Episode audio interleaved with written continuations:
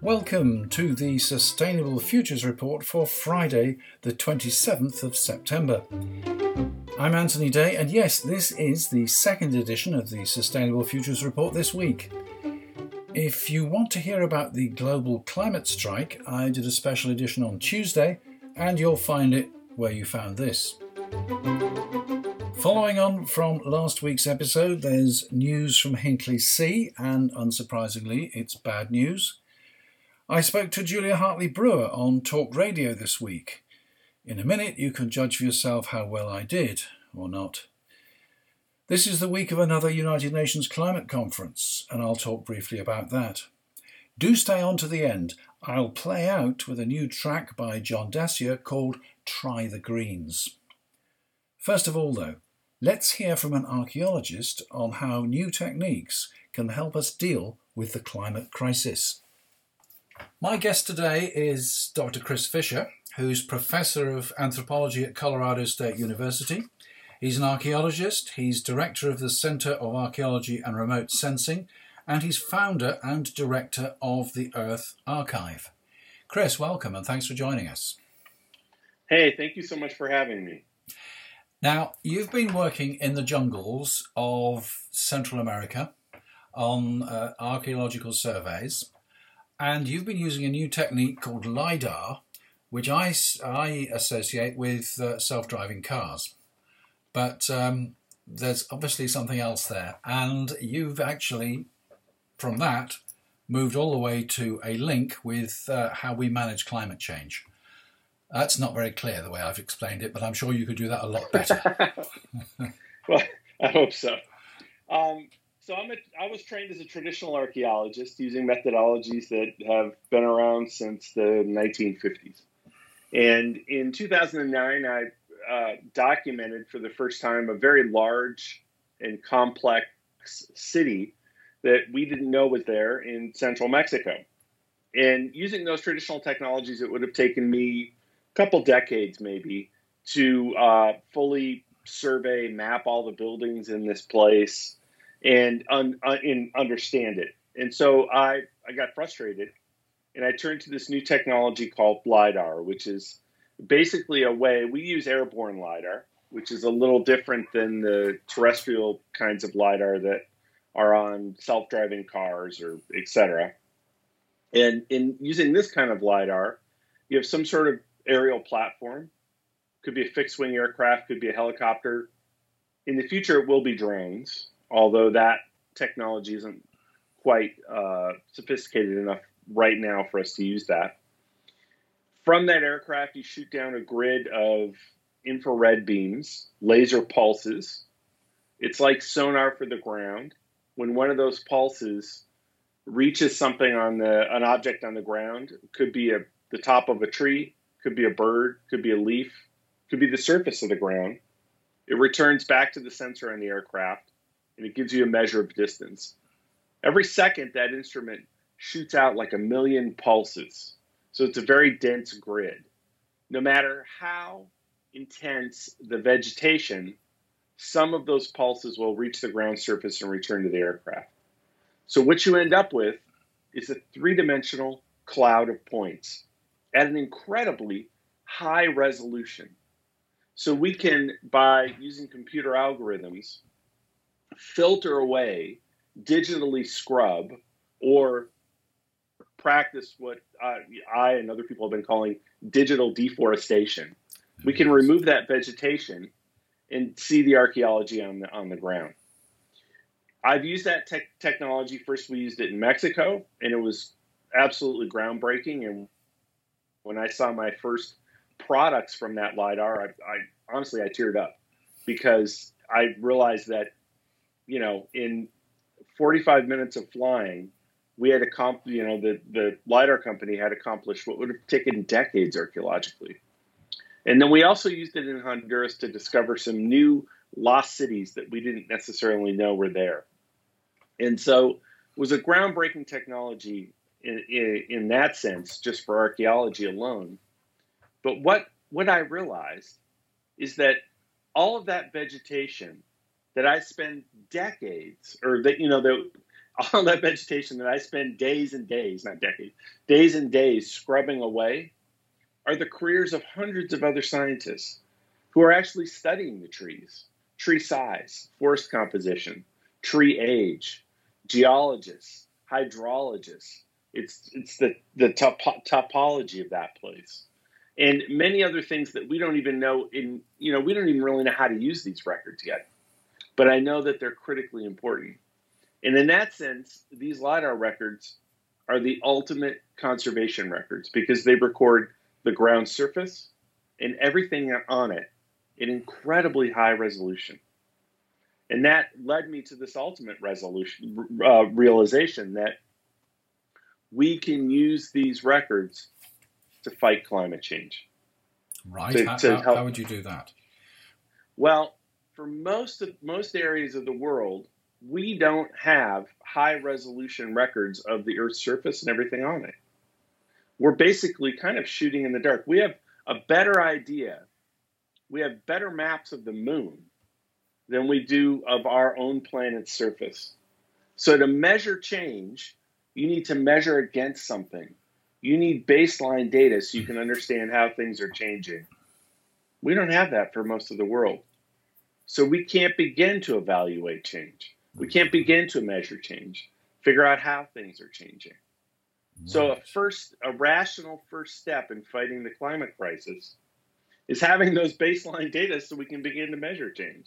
So, how, how practical is that? Because the Earth is a big, a big space. That's partly why um, we use satellites for surveillance because they can cover such a big area. But um, you're actually using um, aircraft as opposed to spacecraft, so you will need an awful lot of them, won't you? it, it will be expensive um, and you know it will be time consuming but it has to be done and we I, I, mean from our perspective we don't have a choice now we can start with areas of the world that are most threatened so one of our immediate goals is to scan the amazon and we believe that we can scan the amazon in five years within five years for $15 million which sounds like a lot of money, but it's not that much money. 15 million. It's, it's half the cost of Jeff Bezos's new yacht. it is three 30 second Super Bowl commercials in the United States. It's a fraction of the cost that Google just spent sending all of those billionaires to whatever Mediterranean island it is that they sent them to. So for you and I, that's an that's an unfathomable amount of money, but it is possible to get that sort of money, and that's exactly what we're what we're trying to do. Well, now this is very interesting because uh, obviously you're aware of all, all the controversy about the fires in the Amazon at the moment. Yes. And one of the yes. things that I've come across is that the fires which are visible from space uh, on those areas which have already been deforested and are being cleared and re-cleared for, for agriculture, but that there may be other fires uh, on the forest floor, but they are not visible to satellites. But from what you're saying, they would be visible to LIDAR, wouldn't they? They absolutely would be visible to LIDAR, but once we scan those areas, they are frozen in time. Yes, yes, of course those records are indelible. They're not like a photograph. Those three dimensional records do not degrade. You can actually put on 3D glasses and walk through them, like the I don't know if anybody remembers the movie Tron. I might oh, be the yes. only one that remembers oh, it. a long time ago. yeah, or or the holodeck on Star Trek. I yeah, mean, yeah. So once we scan those areas, that creates a baseline for them, and we will be able to see some of those areas that have. Uh, been burned or are deforested, et cetera. And I mean, you're absolutely right. The the Amazon fire story is incredibly complicated, and um, you know we're seeing it, it, it, there there is burning in areas that have been cleared um, already. There is burning associated with areas that are newly being cleared.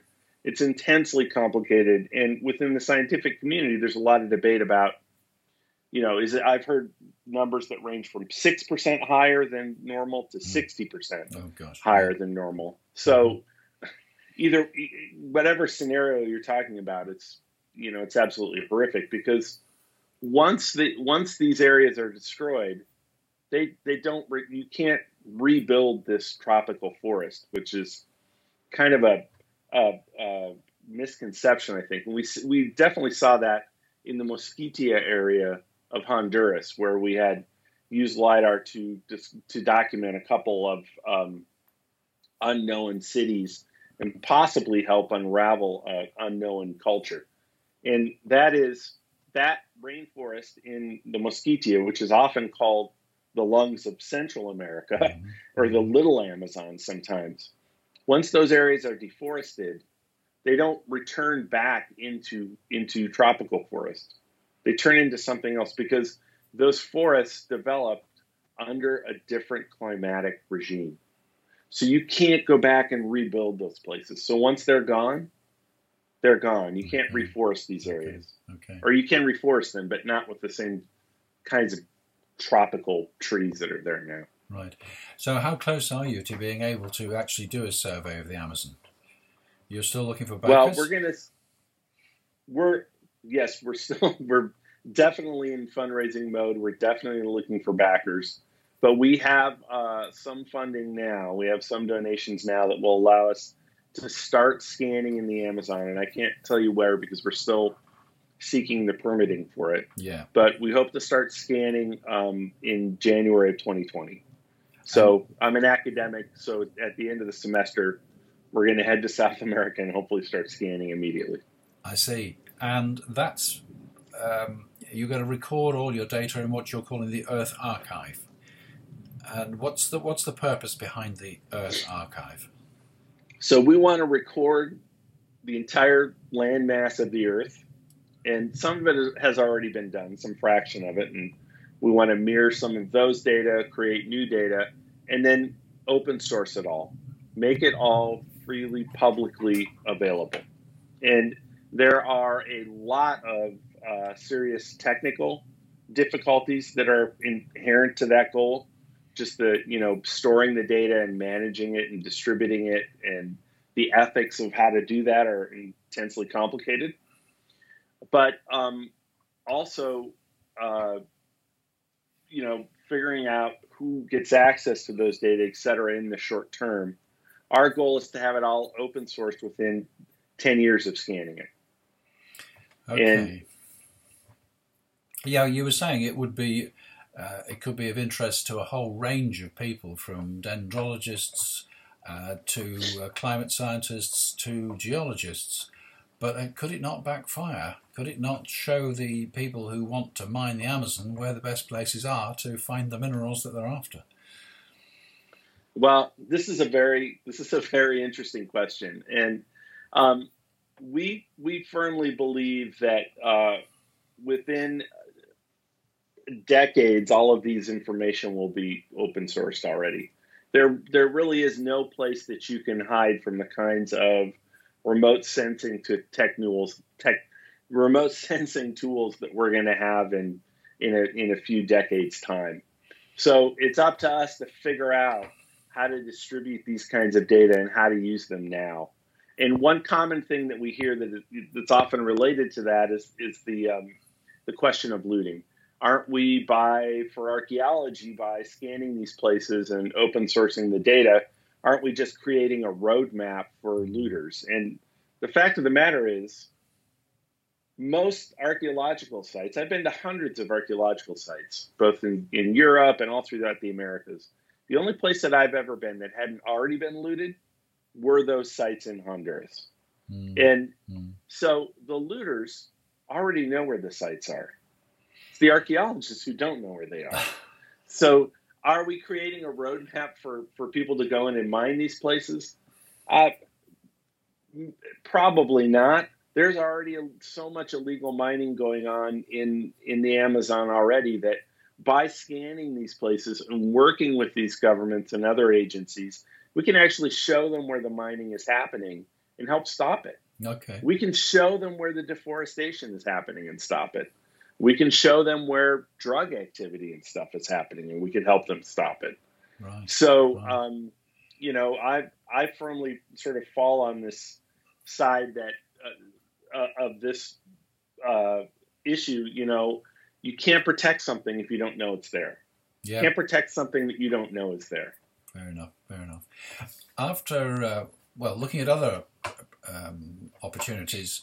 Have you been in touch at all with the Environmental Protection Agency? Because I would have thought that scanning low-lying coastal areas would be uh, um, an important exercise because, as you say, if you set up a baseline, then you are able to do it again and to see how things are changing and to see how the measures which are being taken to mitigate against or to adapt to um, the effects of climate change, how, how effective they've been we are working a little bit in the United States to scan coastal areas, and some of those coastal areas have already been scanned. Um, not at a resolution that we think is is high enough, but there are some records, and we're working to actually begin to mirror those records from the Earth Archive for people to make them openly accessible. Mm-hmm. Um, and there are several efforts in the United States to uh, to to um, uh, create lidar records for some parts of the United States it's imperfect and there's some problems with it and we kind of want to learn from that but we are working with some areas to start scanning coastal coastal spots to help do that so yeah so we are doing that yeah okay and are you working with uh, anybody else in other parts of the world because in europe africa russia or anywhere like that we we have reached out to some people and we hope to have one potential model for the Earth Archive is like a digital seed bank. So we hope to have uh, some place within the EU um, where we have a branch of the Earth Archive. And we also hope to have a branch of the Earth Archive in Southeast Asia. And we're looking at some potential places, per, perhaps in Japan, to help house that that data to sort of be a satellite center of the of the uh, Earth Archive. So we are sort of looking at that. And would you have teams in those places who are creating the, the data, the local data, to add to the archive? In an ideal situation, we would indeed have. So it's a long, a long term hope then. It's a long term hope, and we need to begin scanning projects in Southeast Asia. We need to begin scanning projects in um, tropical Africa.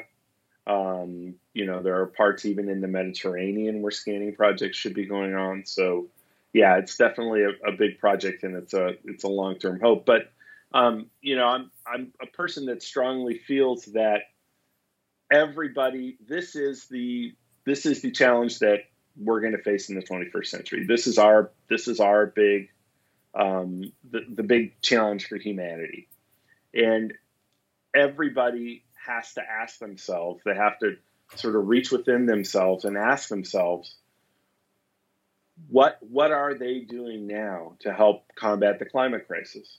You know, what are they going to tell? What are when people look back at them when they're, um, you know, when their grandchildren's grandchildren think about what these people did?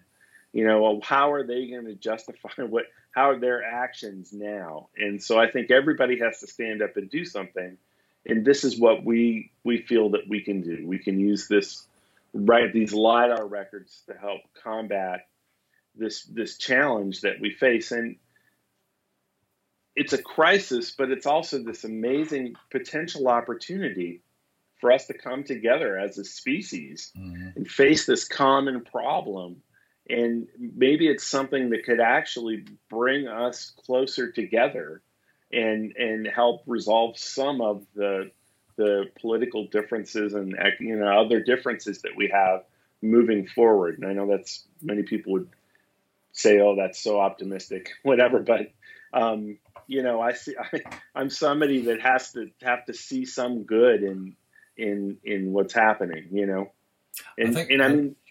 I think have, what you're talking yeah. about has got to be done. You're right. We've got to all work together. And of course, one of the most important things is getting governments on side. Governments are often very timid because they don't want to do anything which makes them unelectable, which of course gives them a very, very short term view. But if we can persuade the governments that things like this, that information like this can be made available and will let them make better decisions, then this has got to be a good thing, hasn't it? I absolutely think so. And I think we do have to work to get politicians and governments uh, on board with these problems, but we also have to work from the grassroots because they they simply aren't moving quickly enough. Mm. And you know, I'm I'm an archaeologist. I'm trained to be a time traveler. I'm trained to see the world as it was. I'm trained to see the world as it is today, and I'm trained to imagine the world as it will be in the future. Mm-hmm. And I'm and, and because of that, my you know, I see the world in long, big, long chunks of time, thousand year chunks of time. Yeah. I don't see the world in four year slices of a U.S. presidential administration, which is how you know a lot of politicians see things. Yeah. And that's a problem because they lack that long term thinking. And this is a long term problem. We could all start living like the Flintstones this afternoon, and any changes we make today are telegraphed decades in the future. Mm. We have to begin this long term thinking. Yeah, yeah, yeah. You may have heard a quote from one of our British prime ministers who said, A week is a long time in politics. Yeah. well, we need to start thinking longer than that. But Absolutely. yeah, exactly. Yeah. Exactly. Yeah. Okay, we all we can all we all should be doing something. Anything in particular that we should do? Do you think anything you would like people to take away from this conversation, uh, think more about, and actually act on? Well, I think I'd, I'd love it if they supported the Earth Archive. okay. and then I think, and then I think also, I, I think truly everybody has to reach within themselves and think of how you know think of ways in which they can contribute to solutions for the climate crisis. Sit, the time for sitting on our hands has passed. It is time for action, and everybody has to do something. And you know, there have been points in our in our history where we have been able to come together for a common good. World War II is one example of that.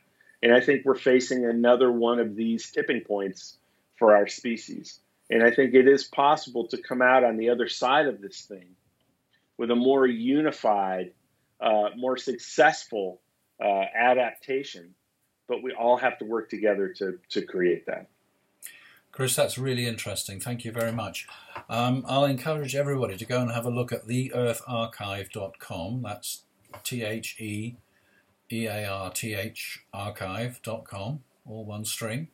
And there they will find a link to your TED Talk, which tells us more about your archaeological discoveries in Central uh, America. So thanks again, and thank you very much for taking the time to talk to the Sustainable Futures Report. Thank you so much for having me. I really appreciate it. Good. Well, I think that went very well. Uh, as I agreed with Helena, I will send over the recording. So, what I do, I publish this um, okay. as a podcast, but then she will get it um, uh, transcribed, and I'll put the text on the blog because some people prefer to read a blog. And um, I'm not sure when I'll publish it. it's published on Fridays. Um, it won't, obviously won't be tomorrow. might be next week, might be the week after, but uh, uh it great. won't be long. And, and, thanks again. It's it's been very very interesting. Thank you so much. I hope that went well, and I hope to talk to you soon. Okay, thanks, Chris. Thank you. Dr. Chris Fisher, Professor of Anthropology at Colorado State University. This week saw the United Nations Conference on Climate Change in New York and impassioned speeches by Greta Thunberg. You can find her all over the internet. The outcome of the conference is generally seen as disappointing. Some countries committed to achieving zero carbon by 2050, but the major polluters, the United States, China, and India, set no time limited targets. Also, this week, we had the Labour Party conference, brought to an early close by events in the Supreme Court which are of historic importance but outside the scope of this podcast. Nevertheless, they had time to pass a resolution stating that a future Labour government would commit to achieving net zero carbon by 2030. This compares with the present government's target of 2050 and the Liberal Democrats' 2045. Julia Hartley Brewer of Talk Radio wanted to talk to me about it, but clearly not for very long. Asked to be ready for 8.30, I eventually got on for 9.30.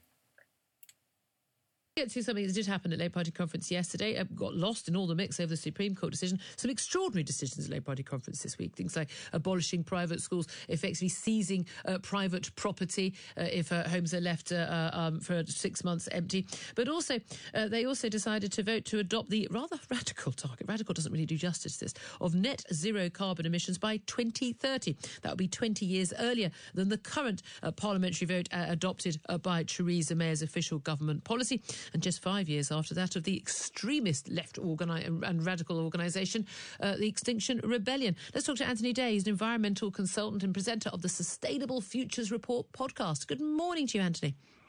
Good morning, Julia. Good morning. I hope you had a good holiday since we last oh, spoke. Oh, yeah, yes, I, I certainly have. I, I, always take all as many flights as I can to enjoy my holidays. Um. Extraordinary policy uh, uh, agreed by Labour Party yesterday. In any normal week, this would be all over the front pages. Um, how on earth would we achieve net zero carbon emissions by 2030 in the event that, say, in 2020 sometime we have a Labour government? Is that achievable, and what would it cost? It's going to be difficult. I don't know exactly what it's going to cost, but I know how they're going to do it. Um, things like uh, taxation on fuel. Uh, the fact that uh, George Osborne cancelled the increases in fuel duty eight years ago has cost the Treasury £46 billion. It's also uh, led to people buying bigger cars, using more fuel, wasting more fuel, and creating more pollution quite apart from the fact that um, that, that, includes greenhouse gases which exacerbate okay. global heating. Well, hold on a minute. Uh, no, hold on a minute. So, I putting the tax up on fuel, so making it too expensive for people to keep their cars, to drive their cars, or buy new cars unless they're electric, right?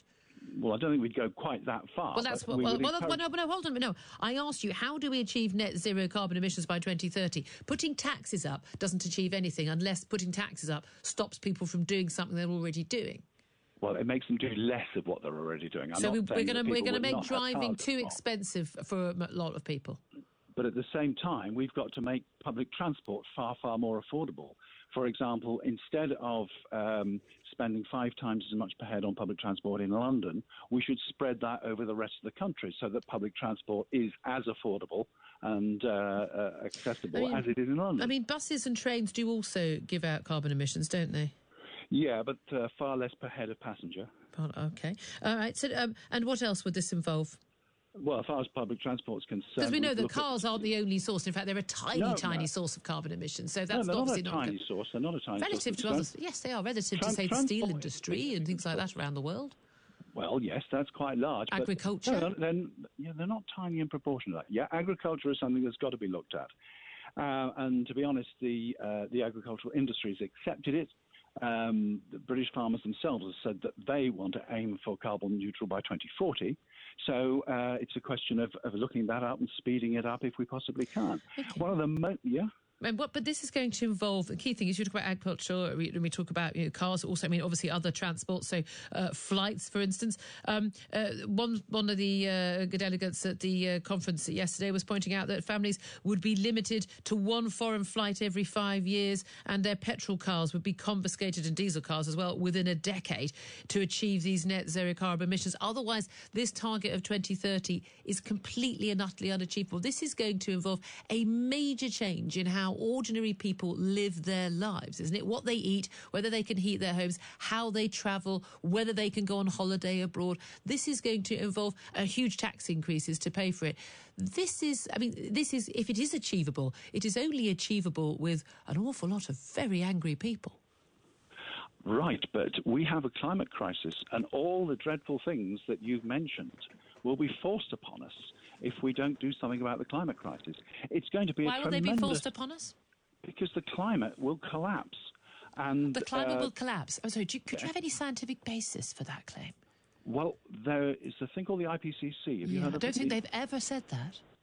Well, they Pretty, have. In fact, I'm 99.9% sure they didn't say that in any of their reports. They didn't say that in those words, but that's no, they didn't. So they, so they didn't say the climate would collapse. I mean, that literally is a statement. That's I would expect that of a 16-year-old Swedish girl, but I wouldn't oh, expect really? that from okay. from from an environmental consultant. But th- but this is the point: is this isn't a sensible conversation, is it? The environment will collapse. That has absolutely no meaning whatsoever. It's scaremongering nonsense.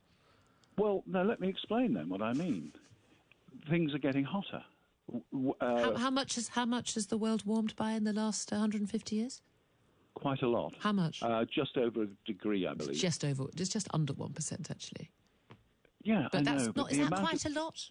Yes, it is. It because is. As we're coming out of a mini ice age, that's quite a lot. It's putting lots of energy into the weather systems, which is causing droughts. It's in causing intense weather. I think you'll find that the IPCC, again, International International Panel on Climate Change, has actually said it's too early to say with any confidence whatsoever that any extreme weather is being caused by climate change. You really should read these reports before you become an environmental consultant, have said that the IP, uh, and some people have said that the IPCC is uh, subject to political pressure and has been far too conservative in what it's said in its open. Oh, a- uh, a- actually, the evidence is actually the scientific evidence behind those reports before they are politicised is actually rather more conservative than the political uh, documents. But there we are.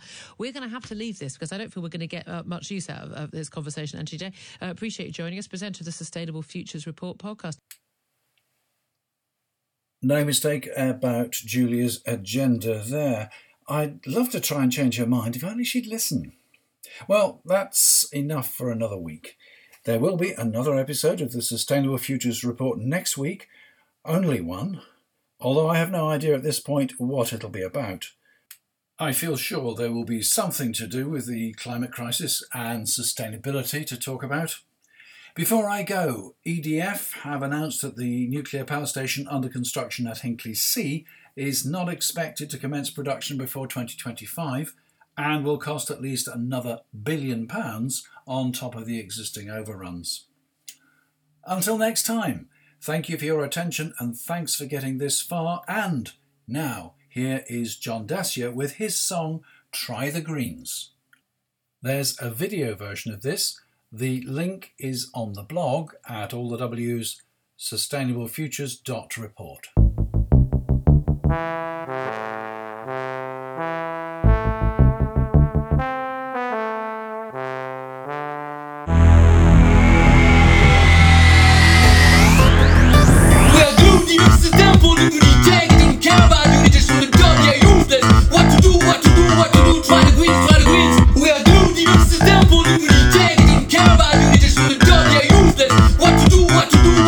Try the greens. Don't screen trap, give it shit.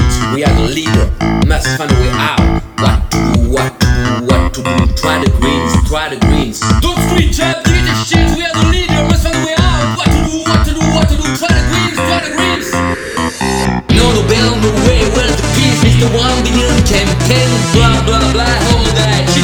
SBA, all the old pills said it all. Expected works with the same liar. What to do, what to do, what to do. Try to win, try to win for your kids, for your castle.